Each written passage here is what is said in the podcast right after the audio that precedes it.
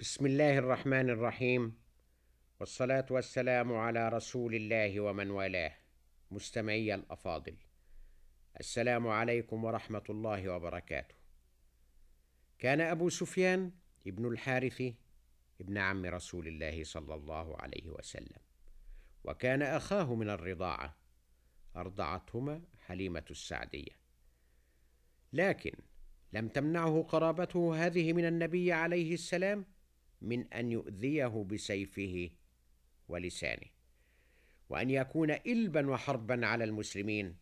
حتى لقد قال حسان بن ثابت فيه هجوت محمدا فأجبت عنه وعند الله في ذاك الجزاء.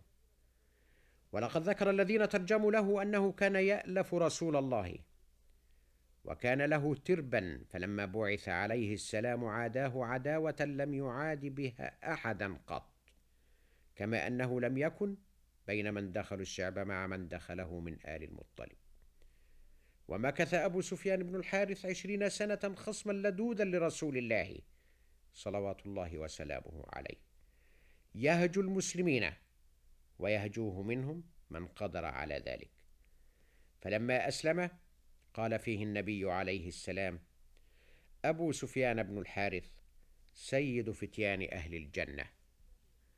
وتأخر إسلامه حتى الفتح إذ لقي الرسول عليه السلام وهو متوجه إلى مكة وحسن إسلامه وشهد حنينا معه. وثبت يوم ذاك مع النبي وأخرج مسلم عن طريق العباس بن عبد المطلب عما كان فيه يوم حنين من أنه كان اخذا بركاب الرسول. ويقال إنه بعد إسلامه لم يكن يرفع رأسه إلى النبي ابدا حياء منه وأنه لما مات عليه الصلاة والسلام رثاه بشعر قال فيه لقد عظمت مصيبتنا وجلت عشية قيل قد مات الرسول وكان قد جاء إلى زوجته وأولاده يدعوهم للتهيؤ للخروج فقالوا له قد آن لك أن تبصر أن العرب والعجم قد تبعت محمدا وأنت موضع في عداوته وكنت أولى الناس بنصره. وخرج بغلام له وأبعرة وفرس وبلغ الأبواء. وقد نزلت مقدمة المسلمين بها فتنكر مخافة أن يقتل إذ كان الرسول قد أهدر دمه. ولما كانت الغداة تعرض للرسول فعرفه فحول وجهه عنه وأعرض عنه مرارا. وكان ظن أبي سفيان ابن الحارث أن الرسول وأصحابه سيفرحون به. ثم تعرض لأبي بكر فأعرض عنه هو الآخر. فالتمس عمه العباس يرجوه أن يكلم الرسول عسى يرضى عنه. فأقسم أنه لا يكلمه أبدا بعد الذي كان منه في حقه. ثم ذهب إلى علي فلامه على ما كان منه وأن ما كان منه حائل بينه وبين أن يكلم فيه الرسول. هكذا ضاقت السبل بأبي سفيان بن الحارث فعاد إلى عمه العباس مرة أخرى يشكو إليه رجلا كان يشتمه وهو النعمان بن الحارث النجاري فلم يكف النعمان.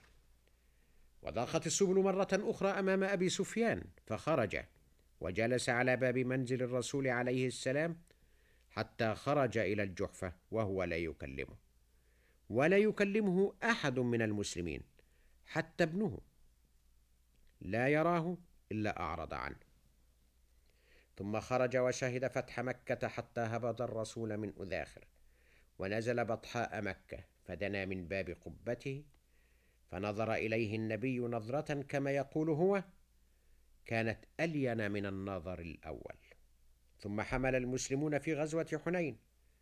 وثبت الرسول عليه السلام على بغلته الشهباء وجرد سيفه.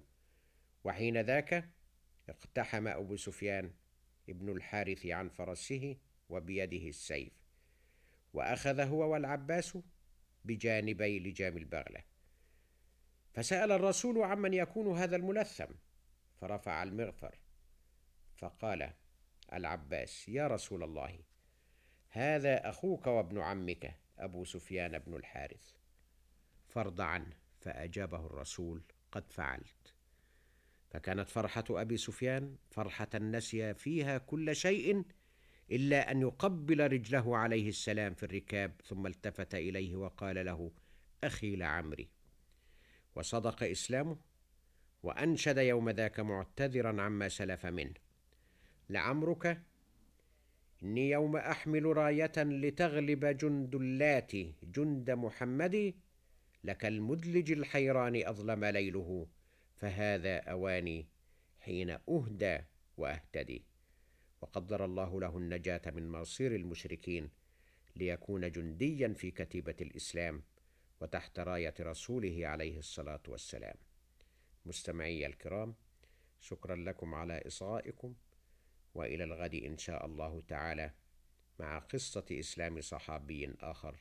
والسلام عليكم ورحمة الله وبركاته.